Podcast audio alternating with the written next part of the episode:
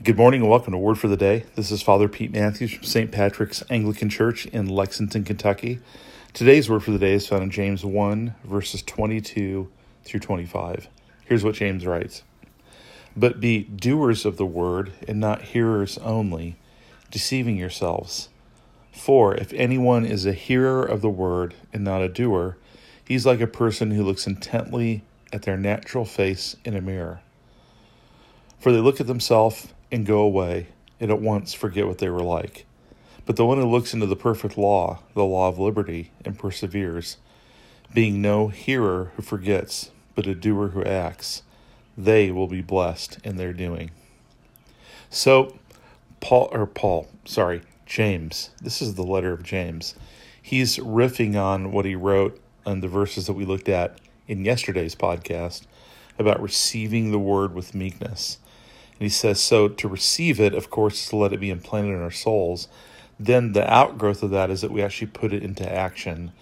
And in the in the Bible, to put God's word into action has two two parts to it. First of all, it's to trust and believe the word. In other words, um, God's promises made to us um, through the scriptures and, and fulfilled in Jesus Christ as salvation to put the word into action is to believe the gospel. That's the first step. Um, Jesus talks about this, especially in John, when he says, when you do the, when he talks about doing the works that the Father wants his hearers to do, the very first work is to believe the gospel. So that's the first way you put the word of God into action is simply to trust God and trust Jesus. And that's not just a gateway action that begins our Christian life. That's a daily reality.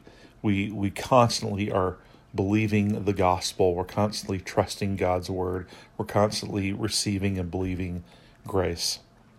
And then the second part of it is that then out of that that belief in the gospel, we put um, God's life patterns into action. We follow the way of Jesus, and we actually live by the word of God.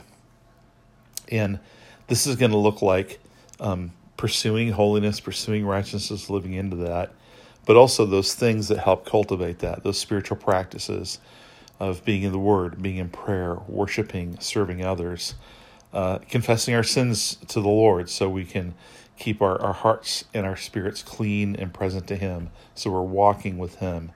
So it's not simply um, uh, make an action plan how you and your own power are going to do what God's commands. A doer of the word is a person who has a living relationship with God through Jesus trusts in the gospel and puts God's commands into action um, through the power and presence of the Holy Spirit. And he says, you know, if you if you just hear the word and none of that happens, it's kind of like you look in a mirror and you see who you are and you just forget it. You just sort of live in denial and pretend it doesn't matter. The whole point of the scripture isn't to become an expert in the details and the stories and the content of the Bible.